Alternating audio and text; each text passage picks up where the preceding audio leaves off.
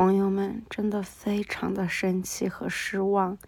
我们这一期录好的节目是关于这四十年来春晚的变化和一些小品段子的分享，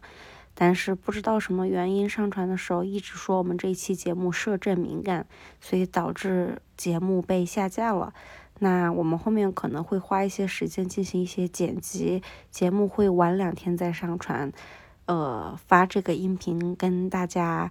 说一下背景情况吧，以及分享一下心情，非常非常非常的生气。喜马拉雅已经